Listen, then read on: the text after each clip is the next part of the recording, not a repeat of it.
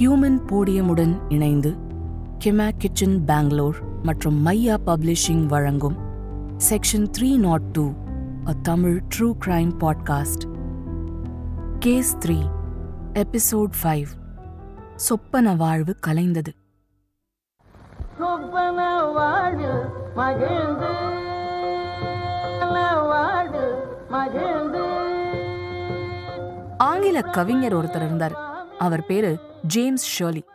Our death the leveller அப்படின்னு ஒரு கவிதை எழுதினார். அதாவது சமன்படுத்தும் மரணம்னு அர்த்தம். தமிழ்ல கூட அதை தழுவியே ரம்பையின் காதல்ங்கிற படத்துல சீர்காழி கோவிந்தராஜன் ஒரு பாட்டு பாடியிருப்பார். சமரசம் உலாவும் இடமே நம் வாழ்வில் காணா சமரசம் உலாவும் இடமே. தியாகராஜ பாகவதர் வாழ்க்கைக்கு ரொம்ப பொருத்தமான கவிதை இந்த டெத் த லெவலர் வாழ்க்கையில உச்சமான உயர்ந்த இடத்தை அடைஞ்சவர். தன்னோட வெண்கல குரல்ல பொன்னும் மணியும் சம்பாதிச்சு தங்கத்தட்டுல சாப்பிட்டு பட்டு மெத்தையில புரண்டு பன்னீர்ல குளிச்சவர். இதெல்லாம் அவரை சிறப்புப்படுத்த அடுக்கப்பட்ட வெறும் வர்ணனைகள் இல்ல.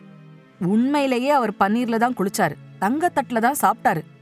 ஆனா அத்தனை லக்ஷ்மிகரமும் லக்ஷ்மிகாந்தன் கொலைக்கு அப்புறம் அவரை விட்டு போயிடுச்சு. இந்தியாவோட மொத சூப்பர் ஸ்டார் பாகவதரோட சாதனைகள் அவ்வளவு சுலபமானது இல்ல. மாயவரம்ங்கிற மயிலாடுதுறையில ஆயிரத்தி தொள்ளாயிரத்தி பத்து மார்ச் முதல் தேதி பிறந்தவர். அவரோட மூதாதையர்கள் பொற்கொல்லர்கள். தந்தை கிருஷ்ணசாமி ஆச்சாரி. அவரோட மூத்த மகன்தான் தியாகராஜன்.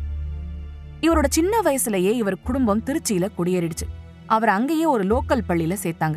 ஆனா பள்ளியை விட்டு வீட்டுக்கு வந்துருவாரு. படிப்புல ஆர்வம் இருக்கல. அதுக்கு பதிலா இசையில தான் ஆர்வம் அதிகமா இருந்துச்சு.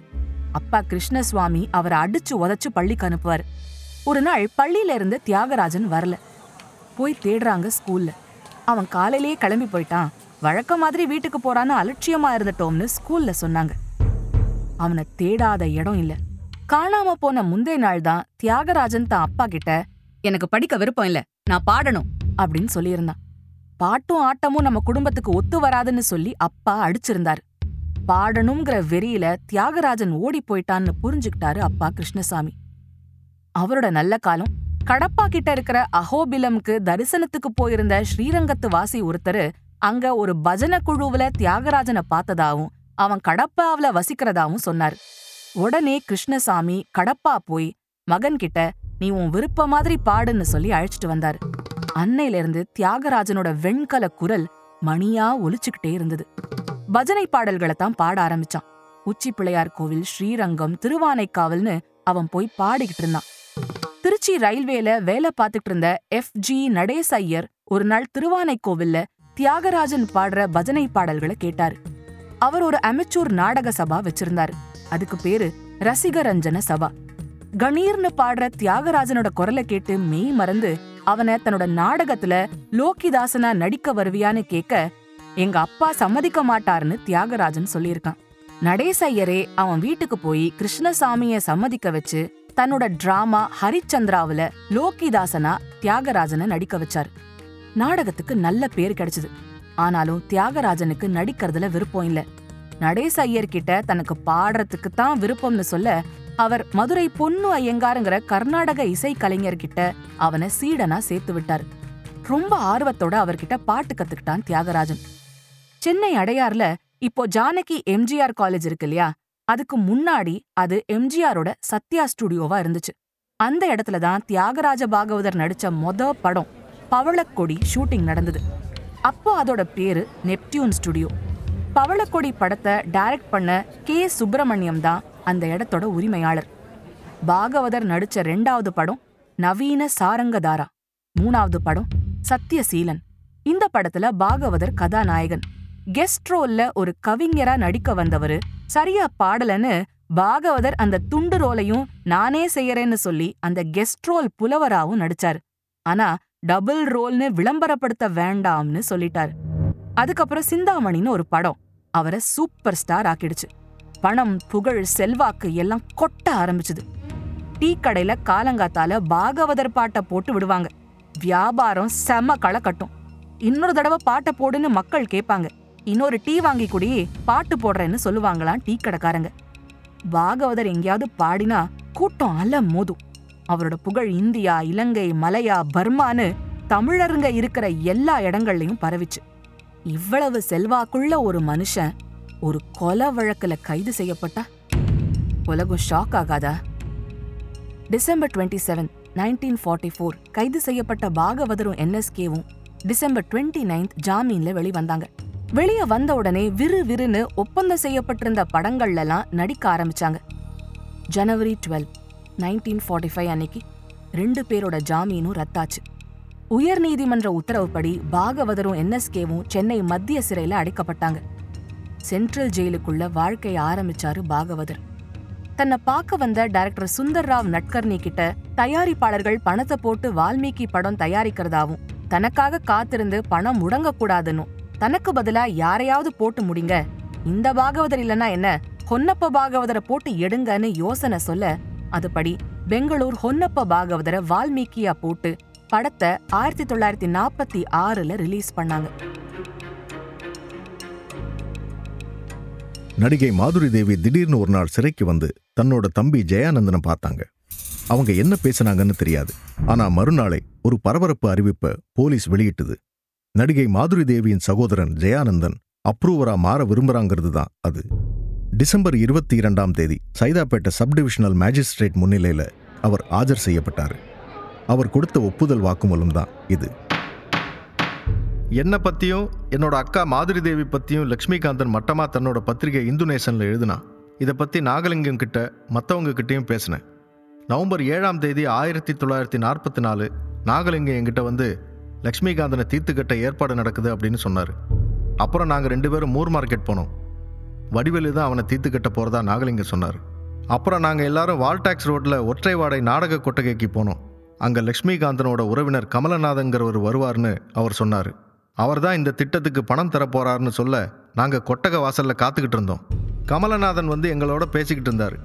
அப்புறம் அங்கே இருந்த மேக்கப் ரூமுக்கு போனோம். அங்கே தியாகராஜ பாகவதரும் என்எஸ் கிருஷ்ணனும் இருந்தாங்க. எங்களை எந்த காரணம் கொண்டு காட்டி கொடுக்கக்கூடாதுன்னு ரெண்டு பேரும் சத்தியம் வாங்கிக்கிட்டாங்க. எங்களுக்கு ஏதாவது பிரச்சனைன்னா அவங்க எங்களை வெளியே கொண்டு வந்துருவாங்கன்னு வாக்கு கொடுத்தாங்க. அப்படின்னு ஜெயானந்தன் வாக்குமூலம் கொடுத்தான்.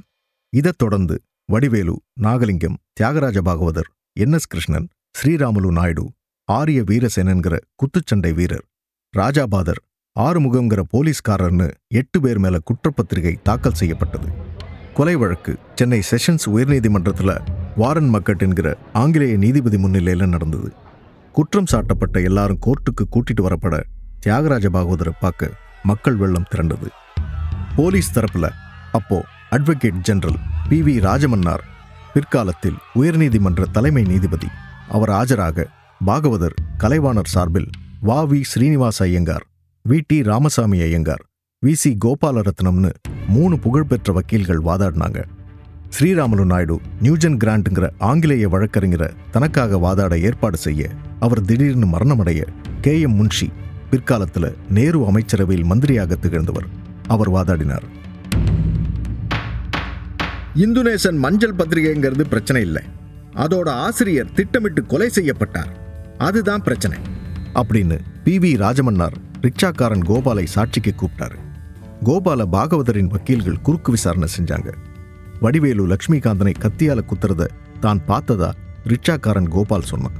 தகுந்த ஆதாரம் இல்லைங்கிற காரணத்தால பாகவதரும் கிருஷ்ணனும் விடுதலை செய்யப்பட்டாங்கன்னு அதுக்குள்ள வெளியே வதந்தி பரவ பட்டாசு வெடிக்க ஆரம்பிச்சாங்க அவரோட ரசிகர்கள். எங்க பார்த்தாலும் கொண்டாட்டம் தான் ஆனா விடுதலை செய்யப்பட்டது தயாரிப்பாளர் ஸ்ரீராமுலு நாயுடு மட்டும்தான். ஸ்ரீராமுலு நாயுடு லக்ஷ்மிகாந்தன் கொலை திட்டத்தை தீட்டுறதுக்கு தியாகராஜ பாகவதரோட ராயப்பேட்டை உட்லண்ட்ஸ் ஹோட்டல்ல அக்டோபர் ஐந்தாம் தேதி சாயந்தரம் அஞ்சு மணிக்கு தங்கி இருந்தாருங்கிற சந்தேகத்தின் பேர்ல தான் கைது செய்யப்பட்டிருந்தாரு. ஆனா அவர் பம்பாய் தாஜ்மஹால் ஹோட்டல்ல அந்த வேளையில் தங்கியிருந்த ஆதாரத்தை நீதிமன்றத்தில் முன்ஷி ஒப்படைக்க ஸ்ரீராமுலு நாயுடு விடுதலை செய்யப்பட்டார். ஆனா வெளியே காத்திருந்தவங்க கிட்ட எல்லாரும் விடுதலை செய்யப்பட்டதா யாரோ தப்பா சொல்லிட்டாங்க. அதனால தான் புரளி வேகமா பரவி ஊரெல்லாம் கொண்டாட்டம். ஸ்ரீராமுலு நாயுடு விடுதலையான உடனே என். எஸ். கிருஷ்ணன் மனைவி நடிகை டி. ஏ. மதுரம்க்கு ஒரு யோசனை. கலைவாணருக்கு கே. என். முன்ஷிய வக்கீலா வாதாட வைக்கணும்னு அவசரமா பாம்பே கிளம்பி போனாங்க. அவரோ வேற ஒரு வழக்குக்காக டெல்லி போயிருந்தார். உடனே மதுரமும் டெல்லிக்கு போய் முன்ஷிய சந்திச்சு தன்னோட கணவனுக்காக வாதாடணும்னு அழைச்சாங்க. கே. என். முன்ஷியோட ஒரு நாள் சம்பளம் அந்த காலத்திலேயே எழுபத்தஞ்சாயிரம். மதுரம் அந்த தொகையை கொடுத்து தான் அவரை கலைவாணருக்காக வாதாட வச்சாங்க. வால்டாக்ஸ் ரோட் நாடக கொட்டகையில சதி நடந்தப்போ என்எஸ்கே சேலத்துல இருந்தாரு அப்படின்னு வாதாடினாரு முன்ஷி. நவம்பர் ரெண்டுல இருந்து பதினொன்னு வரைக்கும் கலைவாணர் என்எஸ்கே சேலம்ல இருந்ததை தக்க ஆதாரங்களோட நிரூபிச்சாரு முன்ஷி. சேலம் மாடர்ன் தியேட்டர்ஸ்ல வேலை பார்த்த நிறைய பேரு என்எஸ்கேவுக்கு சாதகமா சாட்சி சொன்னாங்க. அதுக்கு அடையாளமா மத்தியானம் பன்னெண்டு மணிக்கு அவர் சேலத்துல ஒரு ரெஜிஸ்டர் தபால் வாங்கிக்கிட்டு கையெழுத்து போட்டிருந்த ரசீத ஆதாரமா கோர்ட்ல சமர்ப்பிச்சாரு முன்ஷி.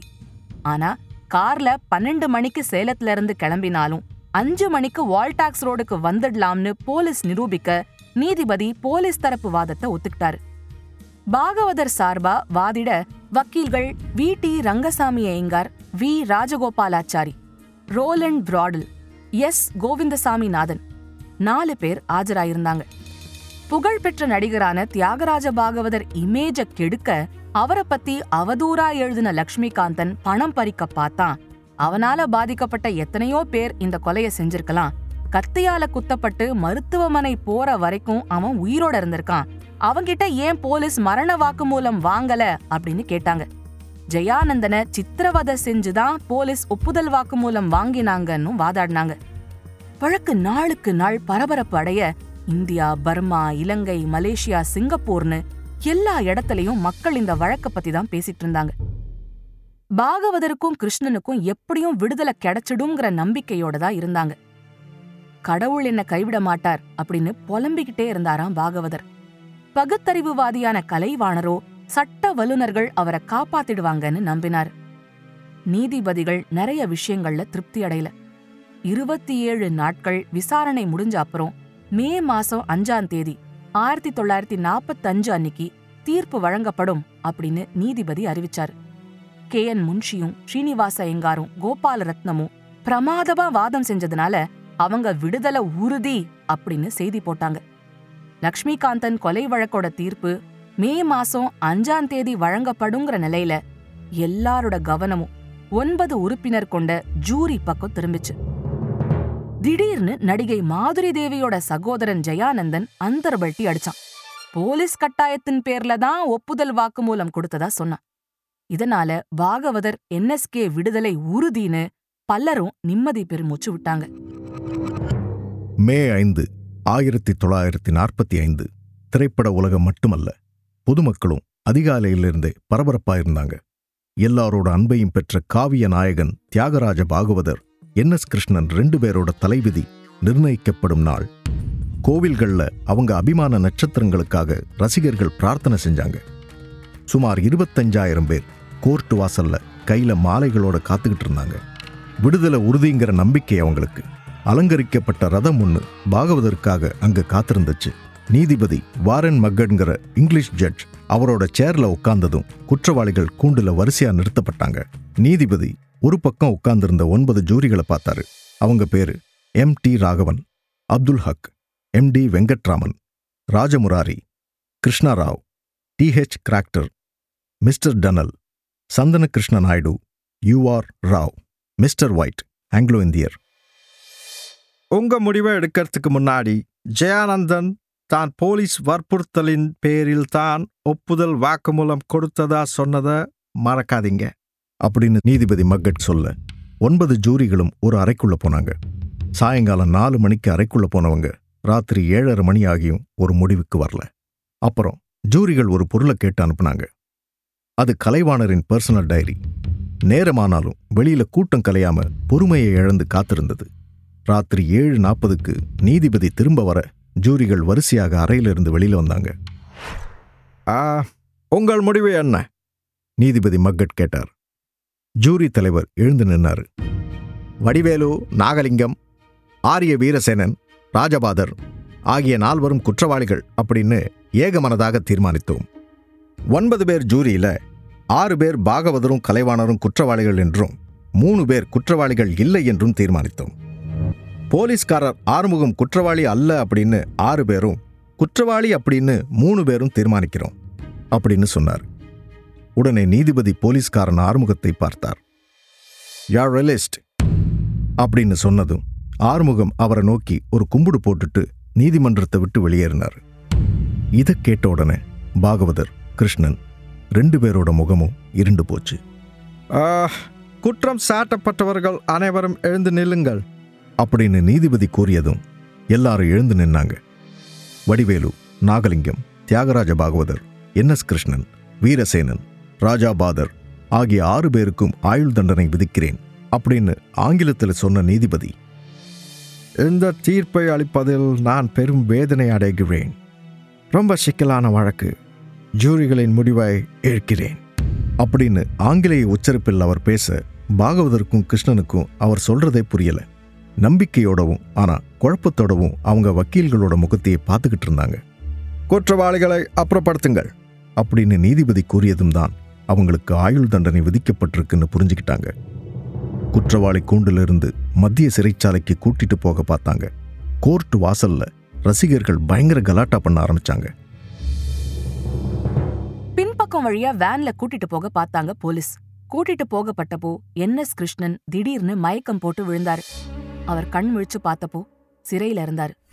செஷன்ஸ் கோர்ட் தீர்ப்பை எதிர்த்து நடிகர்கள் ரெண்டு பேரும் ஹை கோர்ட்ல அப்பீல் பண்ணாங்க. மத்த குற்றவாளிகளும் அப்பீல் பண்ண நீதிபதி லயனல் லீச் லக்ஷ்மண ராவ் அப்படிங்கிற ரெண்டு பெஞ்ச் நீதிபதிகள் விசாரிச்சாங்க. நீண்ட விசாரணைக்கு அப்புறம் October twenty nine nineteen forty five அன்னைக்கு அவங்களுக்கு வழங்கப்பட்ட ஆயுள் தண்டனைய ஊர்ஜிதம் பண்ணாங்க. கருணை மனு போட்டா விடுதலை கொடுப்பாங்க அப்படின்னு சில பேர் ரெண்டு பேர்கிட்டயும் யோசனை சொல்ல அதை விட நாண்டுகிட்டு சாகலாம்னு சொன்னாராம் கலைவாணர். வக்கீல்களோட யோசனைப்படி லண்டன் பிரிவி கவுன்சில் கிட்ட அப்பீல் பண்ணாங்க பாகவதரும் கிருஷ்ணனும். மன்னர் ஆறாம் ஜார்ஜுக்கு உடல்நிலை சரியில்லாத காரணத்தால அது விசாரணைக்கு வரவே ரொம்ப நாள் ஆயிடுச்சு. இந்தியாவுக்கு சுதந்திரம் கொடுக்கறதுக்கு முன்னாடி March twenty seven nineteen forty seven திடீர்னு பாகவதர் கிருஷ்ணன் அப்பீல் விசாரணைக்கு வந்தது. ஹைகோர்ட் செஷன்ஸ் கோர்ட் சொன்னதை அப்படியே ஏத்துக்கிட்டது தப்பு. திரும்ப ஹைகோர்ட் வழக்க விசாரிக்கணும் அப்படின்னு லண்டன் பிரிவி கவுன்சில் ஆணையிட்டது. நீதிபதிகள் ஹோப்பில் ஷஹாபுதீன்கிற ரெண்டு பேர் கொண்ட பெஞ்ச் வழக்க திரும்ப விசாரிச்சது. புகழ்பெற்ற வழக்கறிஞர் வி எல் எத்திராஜ் பாகவதர் கிருஷ்ணனுக்காக வாதாடினாரு. சதி செய்யறவங்க வால்டாக்ஸ் ரோட்ல கூட்டமா இருக்கிற நாடக கொட்டகையிலயா கூடுவாங்க? ஊருக்கு வெளியில மாந்தோப்ல கூடுவாங்க? நாடக கொட்டையில ஒரு நடிகர் இருந்தா அவர் சதி செய்யவா அங்க வருவாரு. ஆயிரம் பக்கம் நிறைய சாட்சியங்கள்ல நவம்பர் எட்டாம் தேதி பாகவதரும் கிருஷ்ணனும் என்ன செஞ்சாங்கன்னு குறிப்பிடப்படல. சாட்சிகள் எல்லாமே ஜோடனை செய்யப்பட்டிருக்கு. வடிவேலுவுக்கும் லக்ஷ்மிகாந்தனுக்கும் வீடு விஷயம் சண்டை இருக்க இந்த வழக்குல பாகவதரையும் கிருஷ்ணனையும் இணைச்சு அவங்களோட திரைப்பட வாழ்க்கைய முடிக்கத்தான் யாரோ திட்டமிட்டு இருக்காங்க அப்படின்னெல்லாம் வாதாடினாரு எத்திராஜ். ஆயிரத்தி தொள்ளாயிரத்தி நாற்பத்தி ஏழு ஏப்ரல் இருபத்தஞ்சாம் தேதி. நாடு விடுதலை ஆறதுக்கு மூணு மாசம் முன்னாடி பாகவதரும் கலைவாணரும் விடுதலையானாங்க. கண்ல கண்ணீரோட ரெண்டு பேரும் வெளிய வர மக்களோட பாச பிரவாகத்துல நீந்தினாங்க. சமயம் பார்த்து தயாரிப்பாளர்கள் அட்வான்ஸ் பணம் நிறைஞ்ச பொட்டிகளை பாகவதர்கிட்ட நீட்ட அவர் அவங்கள சோகத்தோட பார்த்தாரு. திரைப்பட உலக நல்லா புரிஞ்சுக்கிட்டதாவும் இனிமே நடிக்க போறதில்லன்னு சொல்லிட்டு திருச்சிக்கு புறப்பட்டார். திரைப்படங்களை நிராகரிச்சுட்டு மேடை கச்சேரிகளை செஞ்சார். ஆனா அதுல மன நிறைவு ஏற்படல. வறுமை மெதுவா அவரை கட்டி அணைக்க வேற வழி இல்லாம திரும்ப நடிக்க முடிவு பண்ணார். ராஜமுக்திங்கிற படத்துல நடிச்சார். பூனாவுல ஆறு மாசம் தங்கி அந்த படத்தை நடிச்சு கொடுத்தாரு. எம்ஜிஆர் இந்த படத்துல நடிச்சாரு. பாகவதரோட ஜோடி வி. என். ஜானகி. பி. பானுமதியையும் இந்த படத்துல அறிமுகம் செஞ்சாரு பாகவதர். காந்தி ஜனவரி முப்பது ஆயிரத்தி தொள்ளாயிரத்தி நாற்பத்தெட்டு அன்னைக்கு சுட்டு கொல்லப்பட கோட்சேயோட ஊரான பூனேல பயங்கர வன்முறை வெடிச்சுது.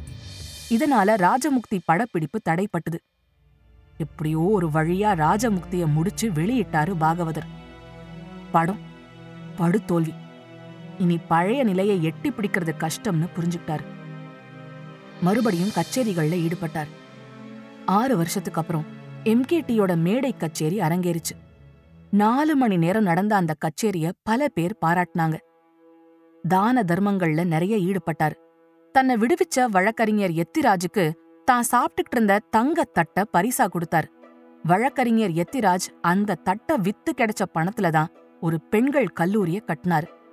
பாகவதர் தங்கத்தட்ட வித்து கட்டப்பட்ட காலேஜ் தான் இன்னைக்கு சென்னையில இருக்கிற எத்திராஜ் காலேஜ் ஒரு தடவை பொள்ளாச்சியில தியாகராஜ பாகவதர் கச்சேரி பண்ண ஏற்பாடு செய்யப்பட்டிருந்தது.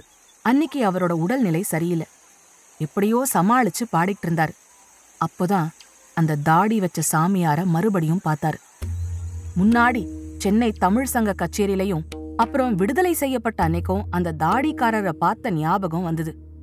அவருக்கு அந்த முகம் ரொம்ப பரிச்சயமா இருந்ததே தவிர யாருன்னு சொல்ல தெரியல. கச்சேரி முடிஞ்சது. அந்த தாடிக்காரர் பாகவதர் கிட்ட வந்தார். கிட்ட வந்து மொத முறையா அவர்கிட்ட பேசினார். நான் ஒரு சித்த வைத்தியர். உங்க தீவிர ரசிகர். உங்க கச்சேரி எங்க நடந்தாலும் வந்து கேட்பேன் முன்ன மாதிரி உங்களால பாட முடியலன்னு கவனிச்சேன். உங்க பாதங்கள் வேற வீங்கி இருக்கு. நான் ஒரு சொரக்கா கஷாயம் தரேன். அதை குடிங்க.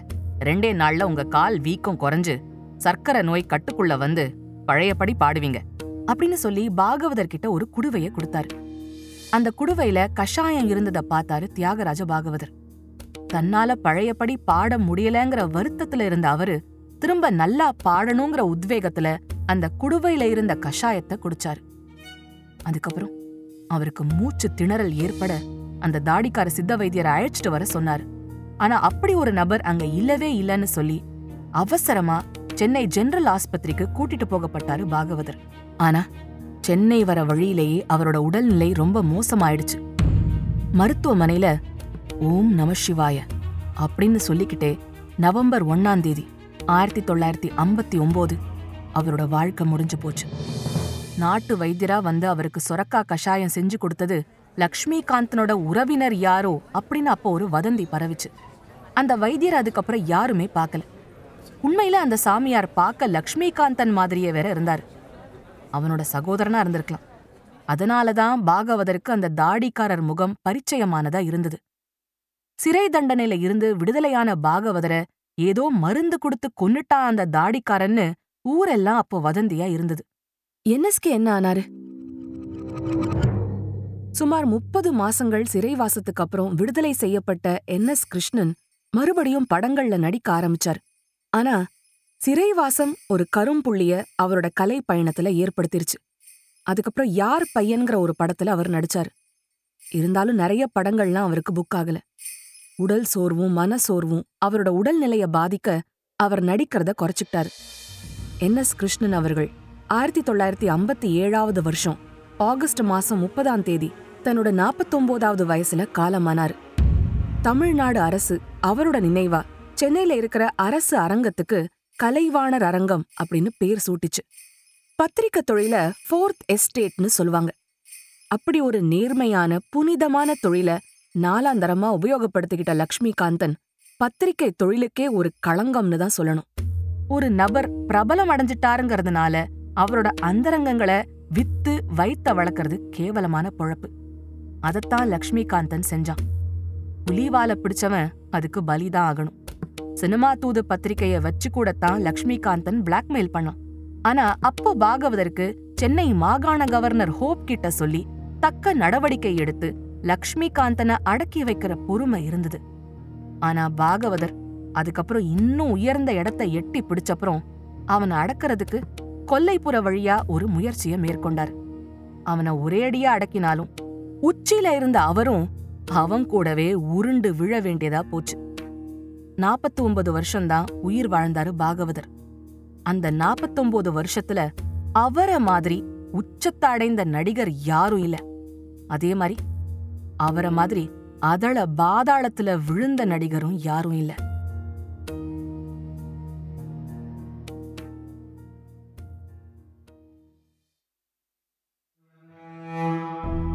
This episode was brought to you by Kuma Kitchen. Embark on a culinary adventure to Cambodia without leaving Bengaluru.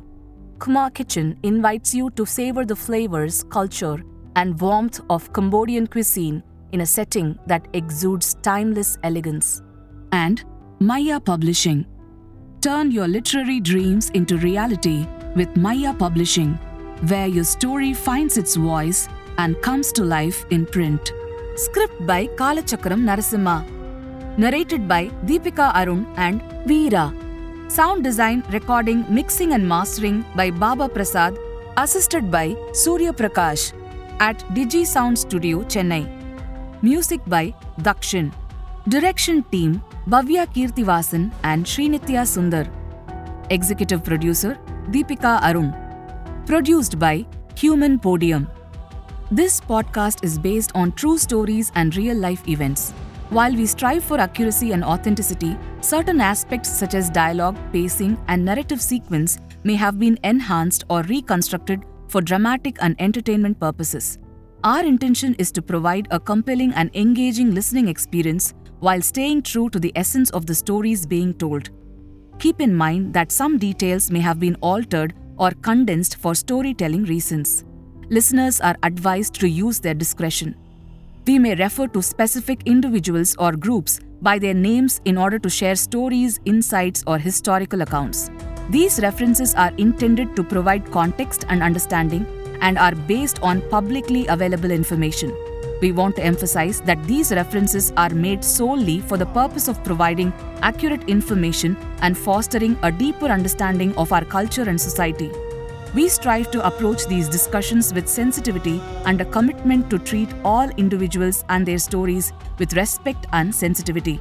Human Podium intends to use music in certain context non-commercially and solely for the purpose of relevance or illustration to enhance the quality of content and we do not seek to profit from or infringe upon the rights of the copyright holder of such music.